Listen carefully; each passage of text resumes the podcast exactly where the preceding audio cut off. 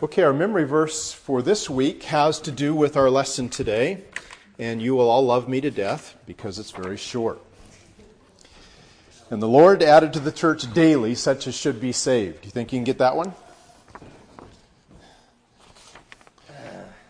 Who is the new covenant community? The church. And that's something that's really important for us to understand is that every covenant has a covenant community. God makes a covenant with his righteous servant and with the community that descends from that servant. So let's go back over this.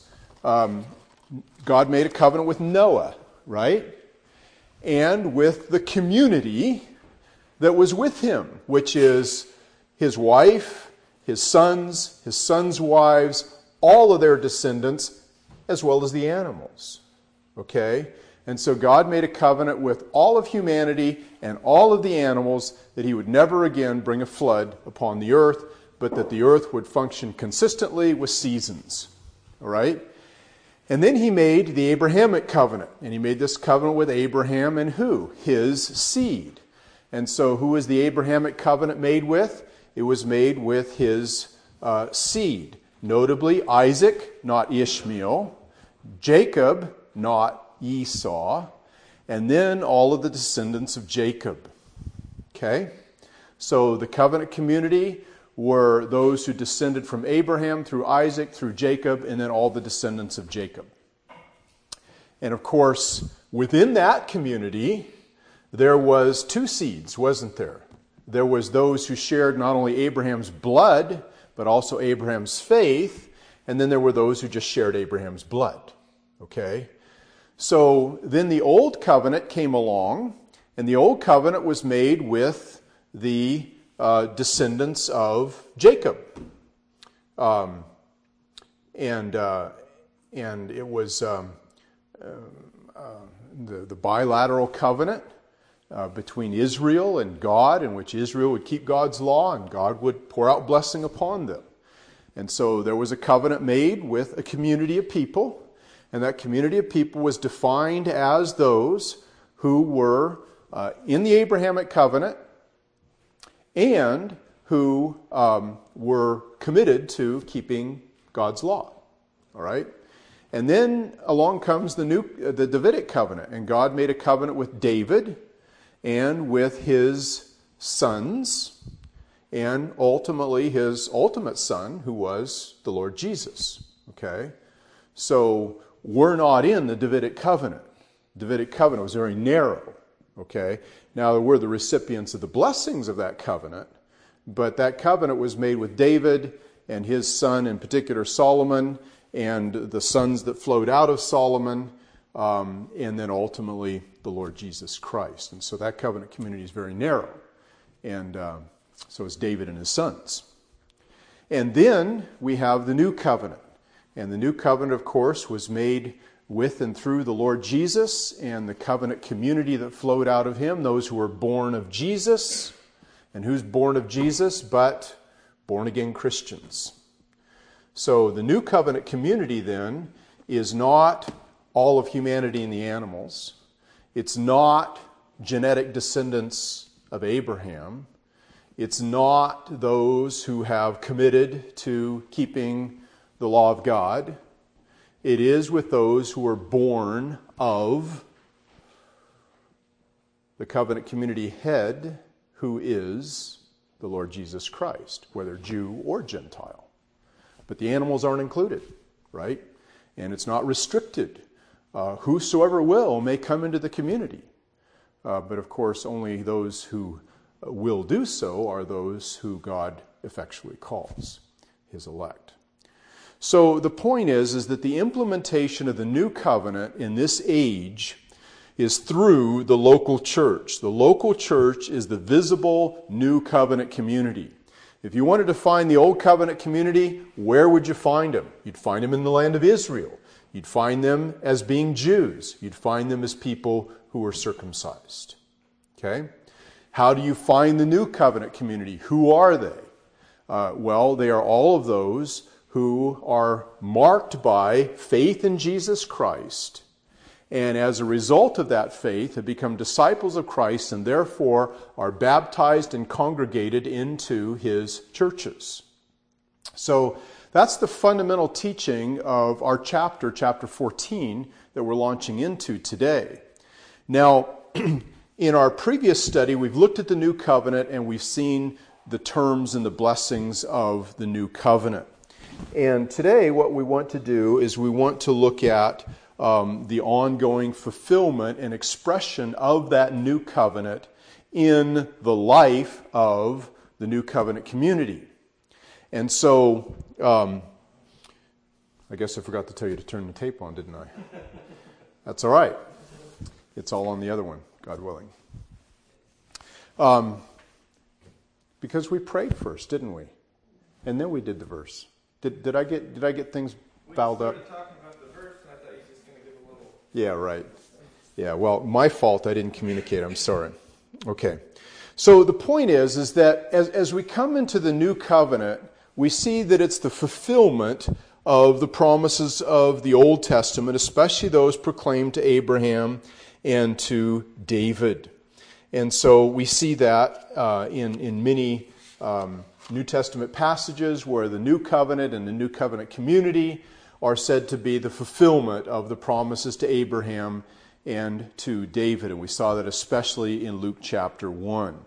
So, what we want to talk about today then is who is in the new covenant and what does the new covenant community look like and how does it function?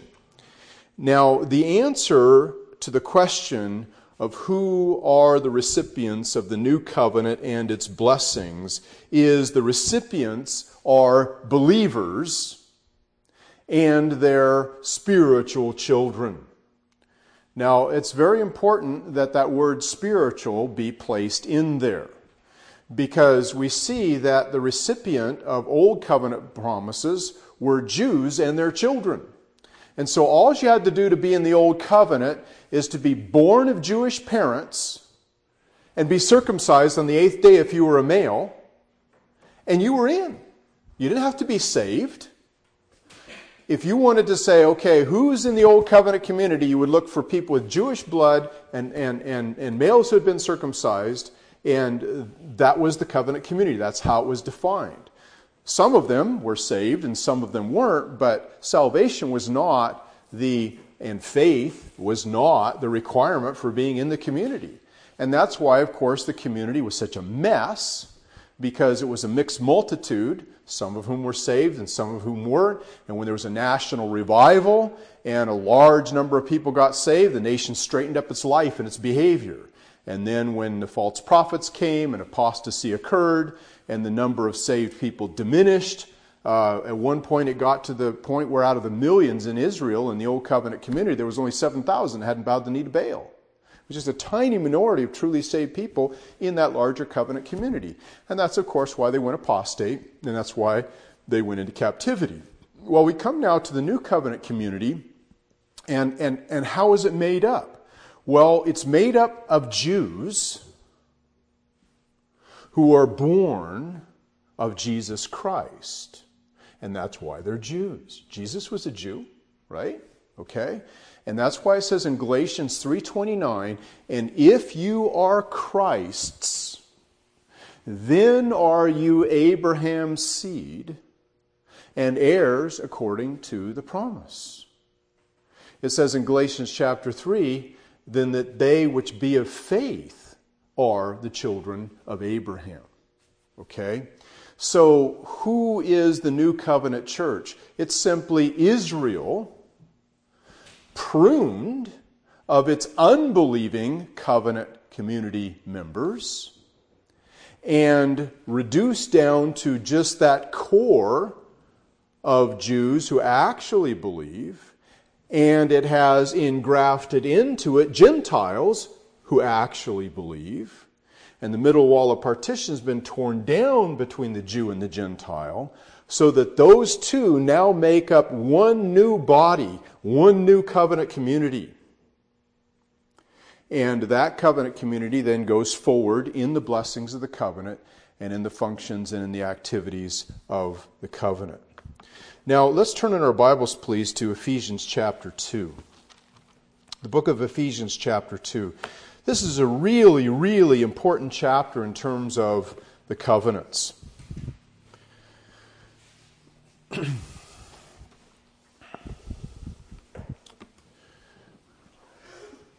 what was the door into the old covenant community?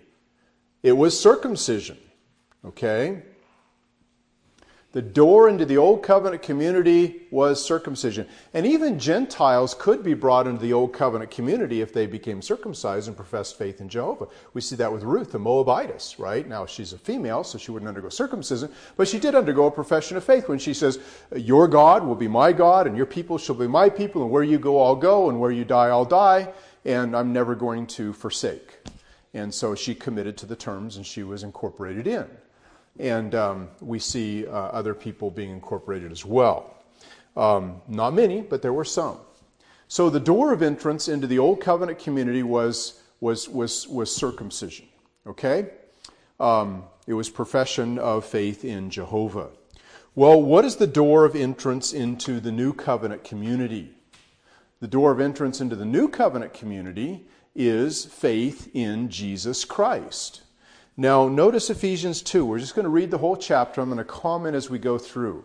He says, And you, speaking to these Gentiles at Ephesus to whom he's writing, he says, You has he made alive or quickened who were dead in trespasses and sins. When in times past you walked according to the course of this world, according to the prince of the power of the air, the spirit that now works in the children of disobedience among whom we all had our conversation in times past in the lust of our flesh, fulfilling the desires of the flesh and the mind, and were by nature the children of wrath, even as others. So that was our condition as unsaved people. We were dead spiritually. We were in bondage to the world. We were in bondage to Satan. And we were in bondage to the flesh. All right? Verse 4 But God, who is rich in mercy, for his great love wherewith he loved us, even when we were dead in sins, has resurrected us spiritually, is the idea. Even when we were dead in sins, has quickened us or made us alive together with Christ. On what grounds? By grace you are saved. And has raised us up together and made us sit together in heavenly places in Christ Jesus. That in the ages to come he might show the exceeding riches of his grace and his kindness towards us through Christ Jesus. So all of God's grace and all of God's kindness comes to us through a person, and that person is Jesus Christ. And what does Jesus Christ do? He does for us spiritually what he did for Lazarus physically. Lazarus is dead. Jesus imparts life to him, raises him from the dead, and now Jesus is able to have fellowship with him and he with Jesus. And so, in the same way, we're spiritually dead. Christ, through regeneration, raises us to spiritual life, and then uh, we're able to be in fellowship with Him and ultimately be in heaven with Him. Now, verse 8 describes um, how this process works. For by grace are you saved through faith, and that is not of yourselves. Dead people don't generate faith. Faith is, is a gift that God gives to those that He resurrects. You know, when Jesus said to Lazarus, Come forth, could he come forth while he was dead? Dead people can't hear commands, much less respond to them. They have no life in them.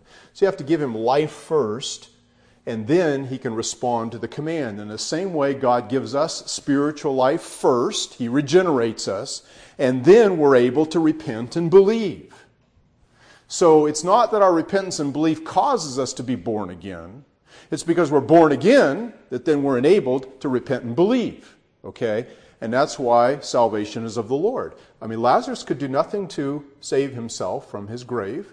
Uh, Christ had to do it all. And Lazarus just responded to the work of Christ, the prior work. And in the same way, we're dead.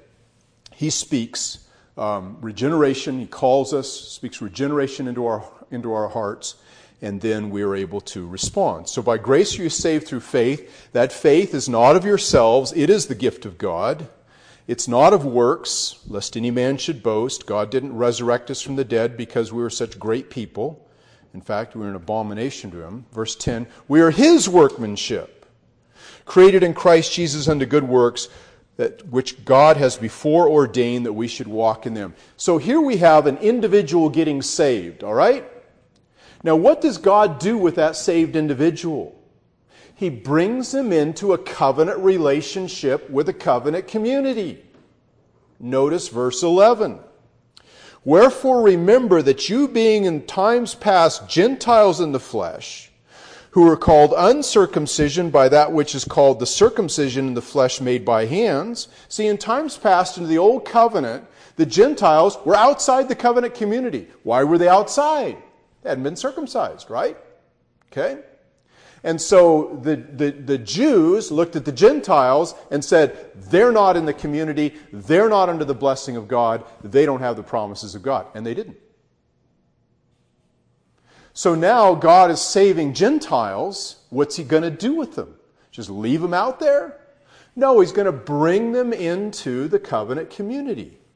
Notice verse 11. Wherefore remember that you being in time past Gentiles in the flesh, who are called uncircumcision by that which is called the circumcision in the flesh made by hands, that at that time you were without Messiah, you were without Christ, you were aliens from the commonwealth of Israel, that is, from the covenant community of Israel.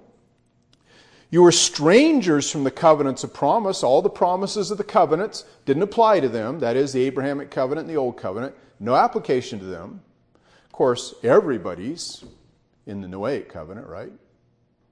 Everybody. 100% of the humans on the face of the earth. But they were strangers from the covenants of promise. And that's speaking of the Abrahamic covenant and, uh, and the uh, uh, Old covenant. Having no hope. You know, if you're outside the covenant community, people, you don't have any hope. You are lost. God is only your judge, and God is only hostile towards you. You have no hope. And without God in the world. If you're not in Israel, people, and you're not in the covenant, not only do you have no hope, you have no God. That is, you're without any saving personal relationship with God. So when people, unsaved people go around and they talk about praying to God, you know, God helps them. No, He doesn't. They're without God. They're deluding themselves that God is with them and God is helping them when they have no faith in Christ, and there's no indication whatsoever that they're in the covenant community. Because God blesses his covenant community people. And the rest of the people may receive some measure of his common goodness and his common mercy, but they certainly receive none of the benefits and the blessings of his saving grace. So, verse 13, but now. Notice verse 4, but God. Verse 13, but now.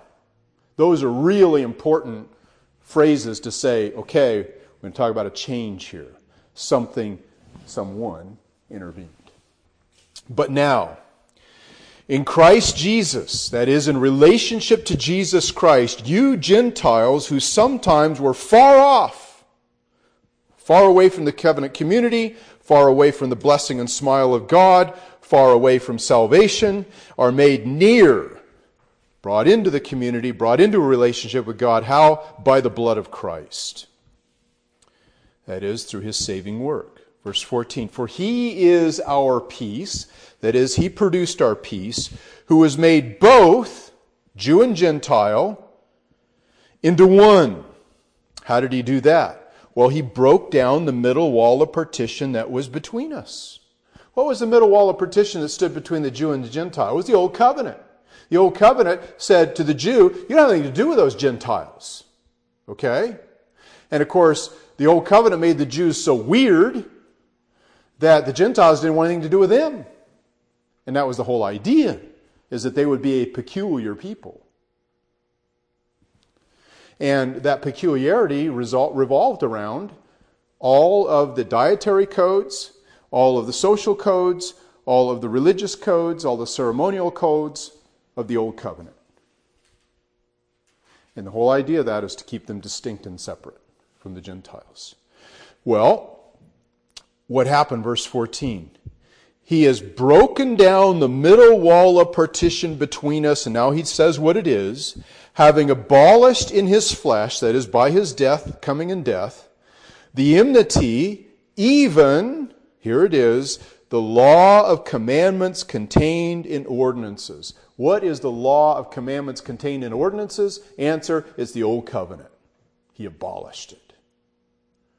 And all those prohibitions against mixing with Gentiles and eating with Gentiles.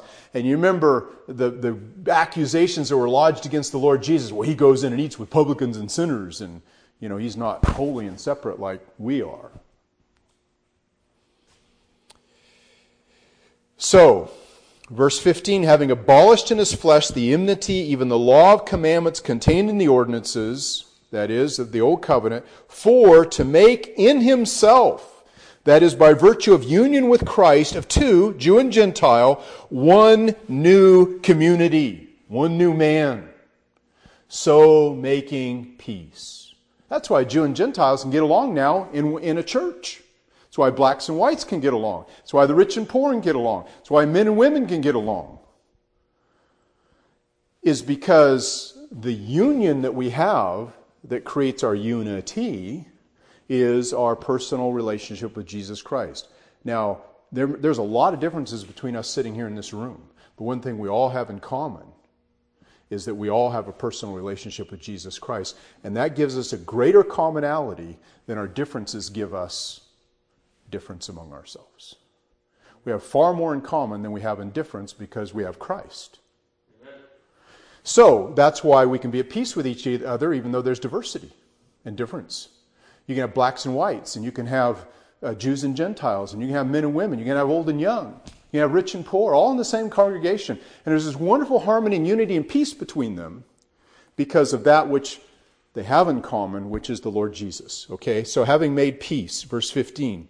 And not only do we have this horizontal peace in the covenant community between uh, Jew and Gentile, verse 16, but also have vertical peace, verse 16, and that he might reconcile both, that is Jew and Gentile, unto God in one body by the cross, having slain the enmity thereby. So no longer is there no any enmity between Jew and Gentile. There's not any enmity between believers and God. It's gone. Jesus Christ slew the enmity that was between us and God. Because the carnal mind is enmity against God. It's not subject to the law of God, neither he can be. And God, he's at enmity with all those who are rebellious. And so there's war going on, and that's why reconciliation is such a precious doctrine. Because what does reconciliation do that Christ brought? It removes the enmity and it restores us back to a position of peace and harmony. Not only between Jew and Gentile, but between humans and God. So, verse 17, and came, Jesus came and preached peace to you who were afar off, that's the Gentiles, and to those who were near, that's the Jews. The Jews were near in terms of their covenant community relationship, the Gentiles were far off. For through him, that is verse 18, for through Jesus, we both have access to God by one Spirit unto the Father. We both have access by one Spirit unto the Father. So you have the Spirit in you, I have the Spirit in me. Christ has provided reconciliation, and by that means we all have access to God. Now, therefore, verse 19, here's the conclusion. You are no more strangers and foreigners. You're not outside the covenant community anymore. You're in. Notice back in verse 11. Wherefore, in times past, remember that you being Gentiles in the flesh were called uncircumcision by that which is called uh, the circumcision made by hands. At that time, you were, verse 12, without Christ, being aliens from the commonwealth of angels, strangers, aliens and strangers, right? Verse 12. Now notice verse 19. Now therefore you are no more strangers and aliens, a foreigners and alien, right?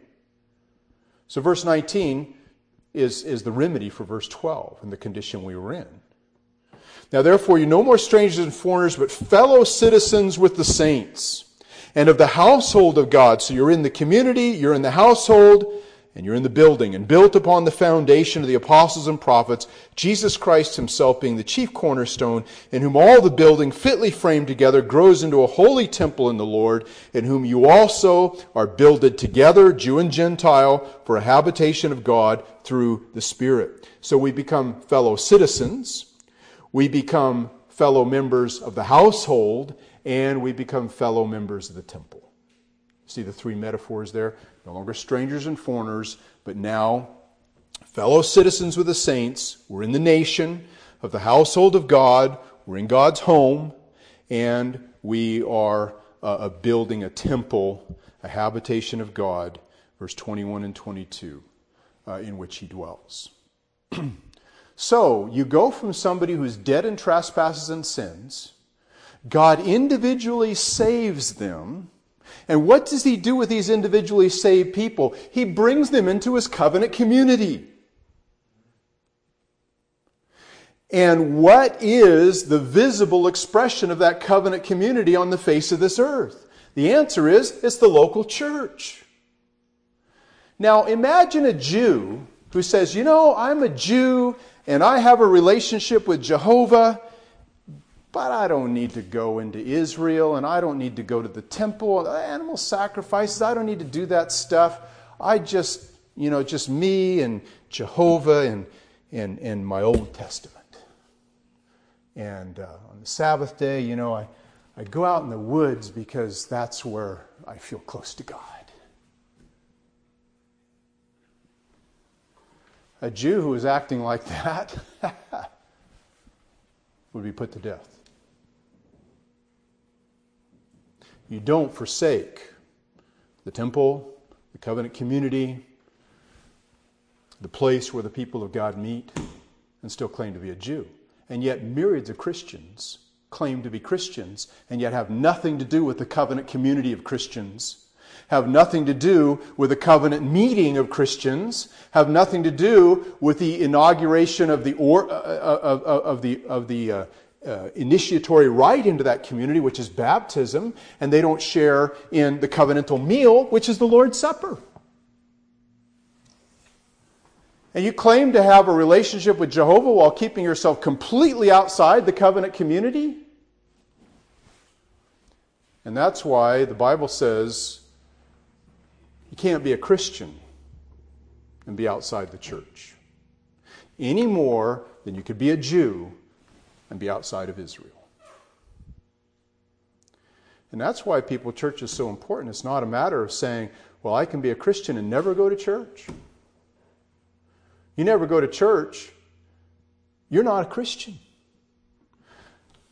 There is a doctrine which says, outside the church, no salvation. Now, the Catholics have taken that and perverted it and they have said if you're outside the Catholic Church, you can't be saved. What we're saying is if you're outside the visible representation and manifestation of the covenant community of the people of God, and you maintain that willfully and knowingly when there is an opportunity to be in it, then you are despising the very thing Christ died for, loves, is building and is indwelling.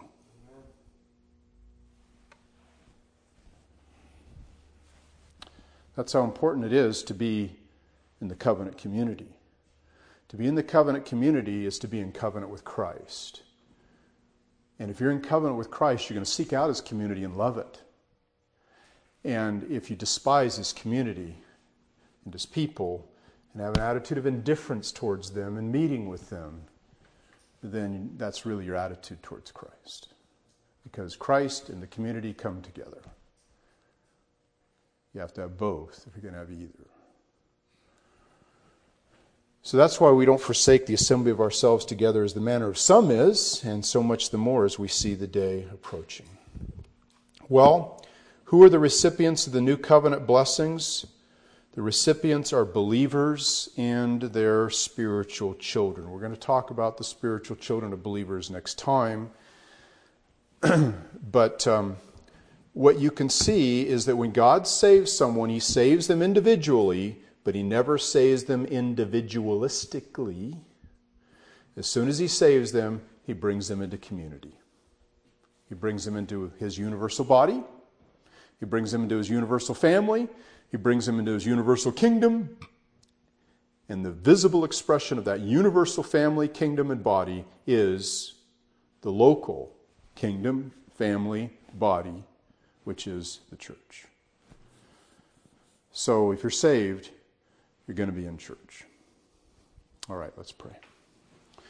Father, thank you so much for your holy word. Thank you for the blessing it is to us.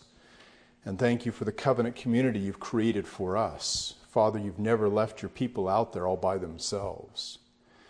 And Lord, how we need one another, how we need the protection, the provision, and the blessing of the community. And now, Lord, be pleased to bless our covenant community.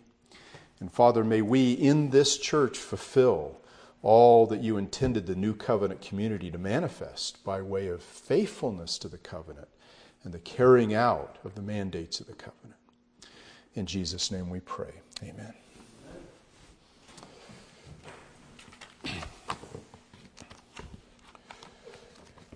So, the, when the middle wall of partition was broken down and there was the abolishment of the ordinances contained in the commandments, that's why we don't do the old covenant dietary stuff and the old covenant feasts and the fast days and, and the clothing and all those requirements, because that would be to separate us from those that we're trying to reach.